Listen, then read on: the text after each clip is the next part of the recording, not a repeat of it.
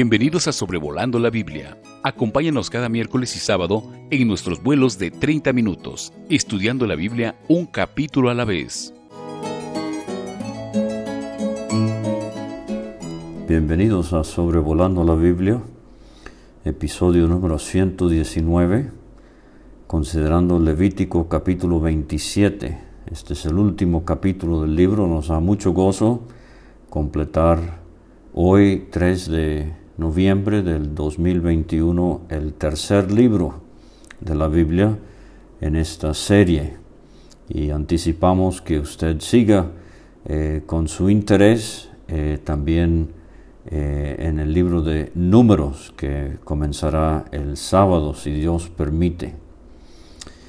Ahora no sé si alguna vez usted como el que le habla ha hecho alguna promesa al Señor. A veces cuando escuchamos mensajes que llegan al corazón, le prometemos al Señor algo. Eh, en ocasiones, quizás al finalizar un año y al contemplar el año que empieza, uno también le hace promesas a Dios, resoluciones de corazón que quiere cumplir en el año entrante. O, como vimos en el capítulo 26 de Levítico, cuando las cosas van mal y cuando Dios aprieta y uno entonces es propenso a hacer eh, promesas precipitadas. Eh, eso es lo que tenemos aquí en Levítico capítulo 27. Algunos han sugerido que el capítulo 27 es un apéndice porque realmente no tiene mucho que ver con el 26 o con eh, capítulos anteriores, pero realmente lo que tenemos en el capítulo 27 es un aspecto que a veces pasamos por alto en cuanto a la ley de Moisés. Y si es verdad que habían muchas obligaciones, por ejemplo, eh, la ofrenda de la expiación, la ofrenda por el pecado, eh, estas eran ofrendas requeridas, eh, obligadas. Habían fiestas en Israel a las cuales los varones tenían que presentarse ante Jehová en el tabernáculo o posteriormente en el templo. Pero lo que tenemos en Levítico 27 es eh, promesas o votos, si quiere, eh, diezmos que son totalmente de carácter voluntario. O sea, el israelita movido de su propia voluntad, en devoción a su Dios, quizás en respuesta a alguna bendición, eh, él quería consagrar o separar algo para el Señor. Y entonces eh, tales promesas eh, no se deben hacer de manera ligera o livianamente. La palabra clave en este capítulo es la palabra estimación o eh, ponerle valor a algo. Vamos a ver al sacerdote eh, funcionando como un perito, si quiere. Eh, veinte veces en este capítulo vamos a leer de la estimación o el valor que se le va a dar a algo. de las 27 en el libro, eh, perdón, de las 24 en el libro y 34 veces en el Antiguo Testamento. O sea que 20 de las 34 veces en todo el Antiguo Testamento aparece esta palabra estimación. Ahora, eh, vamos a ver que israelitas podían eh, ofrecerle al Señor, dedicarle al Señor su persona o otra persona, o sus bienes, ya sean sus animales, sus casas, sus terrenos o los diezmos. Eh, entonces, eh, vamos a ver en este capítulo que cuando eh, no se podía hacer esto directamente, la manera de honrar al Señor era de redimir este voto, o sea, pagando según el ciclo del santuario, una cantidad de dinero que se aportaría para la manutención del santuario y de los que trabajaban allí, obviamente Aarón y sus descendientes de la tribu de Leví. Pero fíjese que en cuanto a promesas precipitadas, vamos a ver en Deuteronomio 23, eh, versículo 21, cuando hagas un voto al Señor tu Dios, no tardarás en pagarlo, porque el Señor tu Dios ciertamente te lo reclamará, y sería pecado en ti si no lo cumples. Sin embargo, si te abstienes de hacer un voto, no sería pecado en ti. Lo que salga de tus labios cuidarás de cumplirlo, tal como voluntariamente has hecho voto al Señor tu Dios, lo cual has prometido con tu boca. Fíjese esas palabras, cuidarás de cumplirlo. Proverbios 20, versículo 25, eh, lazo es al hombre hacer apresuradamente voto de consagración y después de hacerlo reflexionar. O sea, hay que pensarlo bien. Le voy a prometer algo a Dios en cuanto a mi vida, en cuanto a mi persona, en cuanto a mis bienes, así como el, el israelita en el pasado, hoy en el 2021, yo también debo tener mucho cuidado de lo que le prometo al Señor. Estamos todavía en estos interminables meses de la pandemia. ¿Cuántos eh, hemos prometido al Señor si nos saca de la enfermedad, si nos saca del hospital, si nos consigue otro empleo, si nos libra de eh, tener que estar en casa, si volvemos a las reuniones públicas eh, en las iglesias, ¿cuántos le hemos prometido al Señor algo? Entonces no debemos fallarle al Señor. En Eclesiastés 5, versículos 4 y 5, también Salomón escribe, cuando a Dios haces promesa, no tardes en cumplirla, porque Él no se complace, no se complace en los insensatos. Cumple lo que prometes. Mejor es que no prometas y no que prometas y no cumplas. Se acuerda de Jonás, eh, capítulo 2, versículo 9, mas yo con voz de alabanza te ofreceré sacrificios, pagaré lo que prometí, las salvaciones de Jehová. Y usted conoce quizás muy bien el aprieto en que estaba Jonás, pero él hizo un voto y estaba eh, determinado, resuelto en cumplirlo.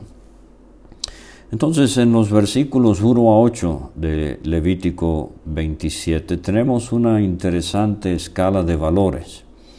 Dice el versículo 1, habló Jehová a Moisés diciendo, habla a los hijos de Israel y diles, cuando alguno hiciere especial voto a Jehová, eh, otras traducciones, un voto singular a Jehová. Eh, la nueva Biblia eh, latinoamericana, cuando un hombre haga un voto difícil de cumplir, él será evaluado según tu evaluación de personas pertenecientes al Señor. Entonces, un voto difícil, y obviamente esto fue, por ejemplo, lo que hizo Ana en el primer libro de Samuel, cuando ella trajo a Samuel y lo dejó con Elí en el santuario, ella estaba cumpliendo eh, de una manera bastante inusual, difícil y costosa eh, este voto que ella había hecho al Señor. Lo mismo con el Nazareo en Números capítulo 6, cuando eh, tomaba medidas drásticas para cumplir sus promesas al Señor. Pero no siempre era así. La otra posibilidad es que en vez de dar al Hijo, como hizo Ana, en vez de tomar el voto del Nazareo, como los de número 6, eh, podían, según la estimación de las personas, eh, redimir. Entonces, aquí es donde viene la escala de valores. En los versículos 3 a 8 tenemos nueve categorías. Si era un varón de 20 a 60 años, se pagaba, se redimía a esa persona con 50 ciclos. O sea, no había que eh, dejar esa persona en el santuario, pero se podía eximir, pero pagando 50 ciclos. Ahora, yo mencioné hace un momento que el Señor quiere que tengamos mucho cuidado de promesas precipitadas. Fíjese en esto.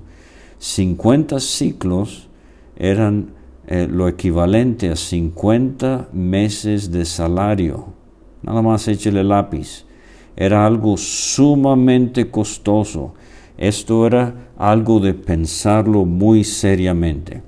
Pero vamos otra vez con la escala de valores en los versículos 3 a 8 el varón de 20 a 60, 50 ciclos. La mujer de 20 a 60, 30 ciclos. O sea, la mitad. El varón de 5 a 20 años, 20 ciclos. La mujer de 5 a 20 años, 10 ciclos. De nuevo, la mitad. Eh, categoría número 5, el varón de un mes a 5 años, 5 ciclos. La mujer de un mes a 5 años, 3 ciclos. Ahora volviendo a las edades mayores, el varón de 60 años y más, 15 ciclos, y la mujer de 60 años y más, 10 ciclos. Y el versículo 8, como a menudo Dios suele hacer, Él hace una provisión para el pobre, si fuere muy pobre para pagar tu estimación, entonces será llevado ante el sacerdote, quien fijará el precio conforme a la posibilidad del que hizo el voto le fijará precio el sacerdote. Ahora, en esta escala de valores, la, la pregunta obvia es, ¿será que Dios estima o valora más al varón de 20 a 60 que a la mujer de 20 a 60? ¿Por qué es 50 ciclos por el varón y 30 por la mujer de esa misma edad? O, por ejemplo, eh, ¿por qué 50 ciclos por uno de 20 a 60 años y por un niño de uno eh, de un mes a cinco años nada más cinco ciclos. Bueno, eh, Dios valora a todo ser humano por igual. Entonces no estamos viendo aquí el valor de la vida, lo que estamos viendo en esta estimación es la habilidad de poder ayudar en el servicio del santuario y con las cargas pesadas, la leña, los animales, eh, las tareas tan arduas, obviamente el más productivo sería el varón de 20 a 60 años y por eso eh, la estimación para redimirlo era la más cara, como he mencionado, 50 ciclos o 50 meses de salario. Entonces, lo que estamos viendo aquí es eh, la estimación que el sacerdote hace en relación a la utilidad que la persona podría tener eh, en el santuario ayudando obviamente con cosas que eh, eran accesibles a otros, no parte del trabajo del sacerdocio, ni mucho menos del sumo sacerdote. Ahora, Jefté, en el libro de jueces capítulo 11, él es ejemplo de un hombre que hizo un voto, que una promesa precipitada, sin reflexionar, sin pensarlo bien. Ah, dice allá, Jefté hizo voto a Jehová, diciendo, si entregares a los amonitas en mis manos, cualquiera que saliere de las puertas de mi casa a recibirme, cuando regrese victorioso de los amonitas, será de Jehová. Muy precipitada la decisión. ¿Qué sucedió? Entonces volvió Jefté a Mispa a su casa y he aquí su hija que salía a recibirla a recibirle con panderos y danzas. Ella era sola, su hija única, no tenía fuera de ella hijo ni hija. Entonces, eh, de nuevo, subrayamos la lección del capítulo 27 eh, de Levítico. Sí, es muy hermoso consagrar algo al Señor, es muy hermoso hacerle una promesa al Señor, eh, tanto en Israel como en nuestros tiempos hoy, pero debemos pensarlo bien y cumplirlo. Entonces, en los versículos 9 a 13, eh, ya no trata el asunto de personas, pero de animales. Y hay dos categorías aquí. En el versículo 9 y 10 tenemos el animal que se podía ofrecer a Jehová una oveja, por ejemplo. Entonces, si fuere animal de los que se ofrece ofrenda a Jehová, todo lo que de los tales se diere a Jehová será santo. Por ejemplo, eh, números 18, 17, el primogénito de vaca, el primogénito de oveja, el primogénito de cabra, no redimirás, santificados son. No será cambiado ni trocado bueno por malo ni malo por bueno, si se permutare un animal por él, por otro, él y el dado en cambio de él serán sagrados. O sea, si alguien venía diciendo yo quiero este, eh, dedicarle esta oveja a Jehová, bueno, Dios dice, esos animales limpios son los que eh, se deben ofrecer a Jehová. Pero si fuere un animal inmundo, dice el versículo 11, un camello, por ejemplo, eh, que se ofrece ofrenda a Jehová, entonces el animal será puesto delante del sacerdote y el sacerdote lo valorará, sea bueno o sea malo, conforme a la estimación del sacerdote, así será. Y si lo quisiere rescatar, añadirá sobre tu valuación la quinta parte. Vamos a ver varias veces en el capítulo eh, lo del 20% adicional, o sea, el valor de lo que se dedica a Jehová más el 20%. O sea, otra vez, haciendo ver lo caro, lo costoso que era eh, dedicarle algo al Señor. Obviamente, por ejemplo, en el caso de un camello, el sacerdote tendría que eh, ver de qué utilidad sería esto ah, para el trabajo obviamente no era un animal que se podía ofrecer a Jehová, era un animal inmundo, como vimos ya en Levítico capítulo 11. Ahora del versículo 14 eh, y 15 tenemos la tercera sección, eh, ya no las personas ni los animales, pero ahora su casa. Cuando alguno dedicare su casa consagrándola a Jehová, la valorará el sacerdote, sea buena o sea mala, según la valorare el sacerdote así quedará. Mas, si el que dedicó su casa deseare rescatarla, añadirá a tu valuación la quinta parte del valor de ella y será suya. Eh, recuerde que cuando vimos la ofrenda por la culpa, ya en Levítico capítulo 6, eh, eh, vimos este asunto de añadir al daño que se hizo, resarcir no solamente 100%, sino añadirle la quinta parte o 20%.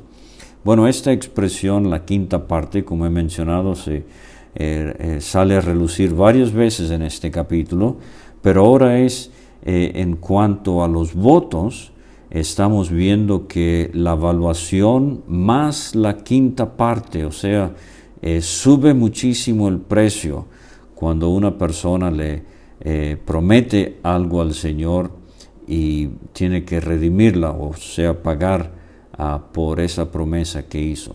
En los versículos 16 a 25 tenemos eh, votos en cuanto a eh, propiedades, primeramente las tierras. Eh, vamos a ver que esto es un poquito más complicado porque como vimos en el capítulo 25, en el año del jubileo, la tierra vuelve a ser del dueño original. Pero dice el versículo 16, si alguno dedicare de la tierra de su posesión a Jehová, tu estimación será conforme a su siembra. Eh, ¿Cuánto grano se necesita para eh, sembrar esa tierra por 50 años, o sea, hasta el año de jubileo? Un homer, 300 litros de grano, eh, de siembra de cebada se valorará en 50 ciclos de plata. Es la segunda vez en el capítulo que tenemos esto de 50 ciclos, 50 eh, semanas de salario, o sea, algo sumamente costoso. Y si dedicare su tierra desde el, año del jubileo, conforme a tu estimación quedará. Mas si después del jubileo de, dedicare su tierra, entonces el sacerdote, hará la cuenta del dinero conforme a los años que quedaron hasta el año del jubileo. O sea, él tenía que echarle lápiz y, eh, como he dicho, calcular bien eh, cuánto iba a eh, tener que pagar esta persona por redimir a esta tierra que había prometido al Señor. Y si el que dedicó la tierra quisiera redimirla, dice el 19, añadirá a tu estimación la quinta parte del precio de ella, otra vez 20% adicional, y se le quedará para él.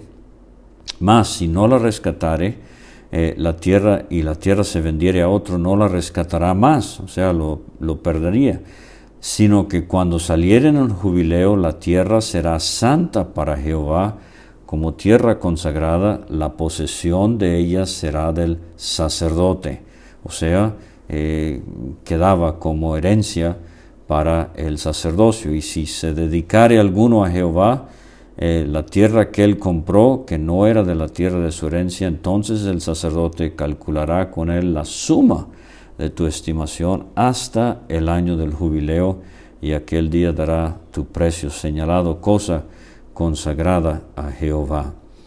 Y dice el versículo 25, lo vimos eh, en cuanto a la redención, allá en Éxodo 30, todo lo que valorares será conforme al ciclo del santuario. El ciclo tiene 20 jeras.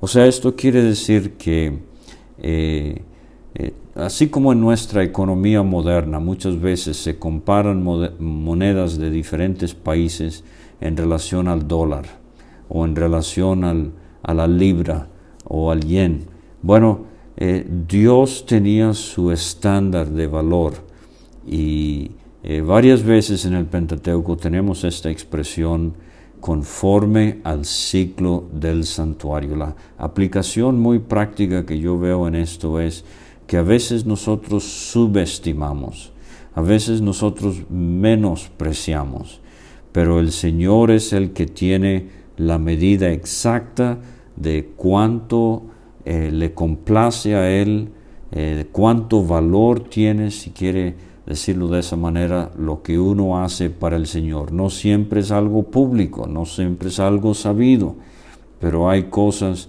que son de mucho valor para el Señor, mucha estima, y el sacerdote, él era el intermediario entre Dios y el pueblo de Israel, y él buscaba entonces valorar las cosas así como Dios las valoraba. Versículos 26 a 27 eh, tenemos en cuanto a los eh, primogénitos de los animales, eh, que por la primogenitura es de Jehová. Nadie lo dedicará, sea buey o oveja, de Jehová es. Entonces, yo no podía, si yo fuera israelita, no podía decir, bueno, acabo de tener entre mis animales, acaba de nacer este, la primera oveja, esa se la voy a dar a Jehová. No, no, eso ya es de Jehová. Eh, entonces tenía que dedicarle otra cosa. Más si fuera de los animales inmundos, lo vimos en Éxodo 13, eh, tenía que ser redimido, lo rescatarán conforme a tu estimación. Vimos allá el asno que tenía que ser redimido y añadirán sobre ella la quinta parte de su precio si no lo rescataren, se venderá conforme a tu estimación. Y luego en los versículos 28 y 29 tenemos dos casos especiales. No se venderá ni se rescatará ninguna cosa sagrada que alguno hubiere dedicado a Jehová de todo lo que tuviere, de hombres, animales, de las tierras de su posesión. Todo lo consagrado será cosa santísima para Jehová y vamos a verlo en números 18, 14, todo lo consagrado por voto en Israel será tuyo, o sea, eh, del sacerdote. Pero dice el 29, ninguna persona separada como anatema podrá ser rescatada indefectiblemente, ha de ser muerta. Y vamos a ver el caso del hijo contumaz y rebelde, por ejemplo. Ya camino a ser eh, lapidado o apedreado por su rebelión, eh, los padres no podían de repente detener la seria y solemne ceremonia y decir, no, no, vamos a consagrar nuestro hijo al Señor, indefectiblemente ha de morir. Ahora, en los versículos 30 a 33 tenemos el diezmo de la tierra. Esta es la única vez en estos versículos es la única vez que aparece el diezmo en Levítico. Eh, vamos a ver más acerca del diezmo cuando lleguemos a Deuteronomio 14. Eh, entonces fíjese que el diezmo, habían varios tipos de diezmo y no era nada más 10% como se trata de manejar mucho hoy en el mundo religioso. Cuando lleguemos a Deuteronomio 14 vamos a aprender que sumando los diferentes tipos de diezmos, el israelita le daba a Dios casi 25% de su ganancia en diezmos. Entonces, eh, el diezmo de la tierra, así de la simiente de la tierra como del fruto de los árboles, de Jehová es, es cosa dedicada a Jehová. Si alguno quisiere rescatar algo del diezmo, añadirá la quinta parte de su precio por ello. Todo diezmo de vacas o de ovejas, de todo lo que pasa bajo la vara. Esta es una expresión muy interesante. La vamos a ver otra vez cuando lleguemos a Ezequiel 20, por ejemplo. Pero eh, le va a dar 10% al Señor de sus ovejas y, o de sus vacas. Entonces el pastor eh, ponía su vara y cada décima oveja se la daba al Señor. Esto era para evitar que el hombre tratara de escoger lo defectuoso o enfermo y eso dárselo al Señor y quedarse con lo mejor. Cuando lleguemos a Malaquías vamos a ver cómo Dios reprocha al pueblo de Israel por ofrecerle lo sarnoso y perniquebrado. Y Malaquías les va a decir, a los de su tiempo, ¿por qué no le ofrecen eso a su príncipe? A ver cómo les va. Y la aplicación muy práctica a nuestras, a, nuestras vidas hoy será, eh, ¿será que yo trato con mucho más eh, fervor y responsabilidad las cosas en cuanto a mi patrón en el trabajo que las cosas del Señor? O sea, eh, me urge llegar al trabajo a tiempo, eh, habiendo investigado lo que tengo que hacer, pero no me urge llegar a las reuniones de la iglesia a tiempo. No me importa si, si no me he preparado para ofrecerle al Señor. Estas cosas no deberían ser. Entonces, eh, cuando leemos en Miqueas 6, eh, versículo 8, por ejemplo, él dice, hombre, Dios te ha declarado lo que es bueno. ¿Y qué pide Jehová de ti? solamente hacer justicia, amar misericordia y humillarte ante tu Dios. El Señor Jesucristo parece enfatizar esto cuando Él le dio duro a los líderes religiosos de su tiempo en Mateo 23, 23, ay de vosotros escribas y fariseos hipócritas, porque diezmáis la menta y el eneldo y el comino, y dejáis lo más importante de la ley, la justicia, la misericordia y la fe esto era necesario hacer sin dejar de hacer aquello.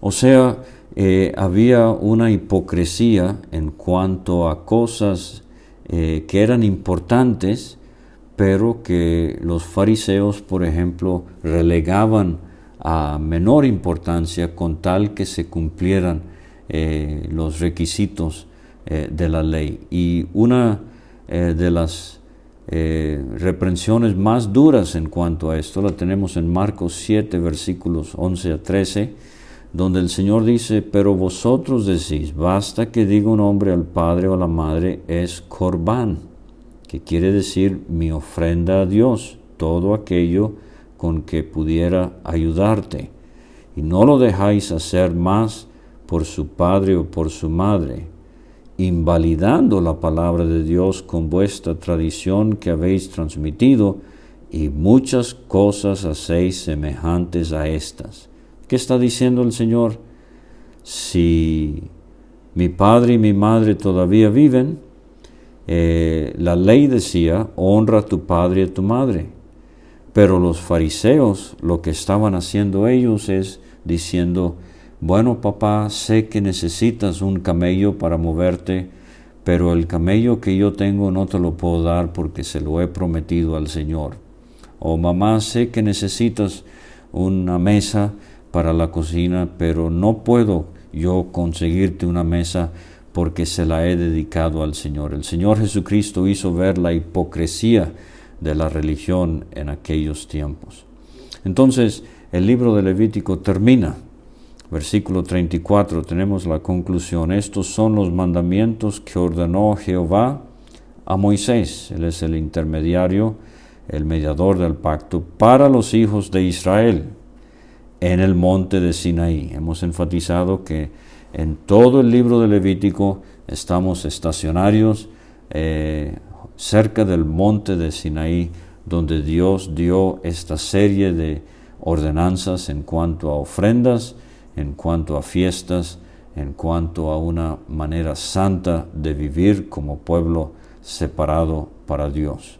En conclusión del capítulo 27, ¿quiere prometerle algo a Dios? Bueno, piénselo bien y no le falle al Señor. Todos hemos cantado a veces de corazón, consagrarme quiero, alma, vida y corazón, es el íntimo deseo. Claro que sí, queremos vivir para Dios y le animo a que lo haga, pero no hable livianamente, no prometa cosas que no tiene pensado cumplir. Que Dios nos ayude a todos a consagrar nuestro ser, nuestros bienes, nuestro tiempo, nuestro talento al Señor, pero cumplirlo de la mejor manera posible. Muchas gracias por escuchar y números capítulo 1 si Dios permite el sábado. Gracias por escuchar este estudio. Escríbenos a sobrevolando la Biblia. Visita nuestra página www.graciamasgracia.com. Hasta la próxima.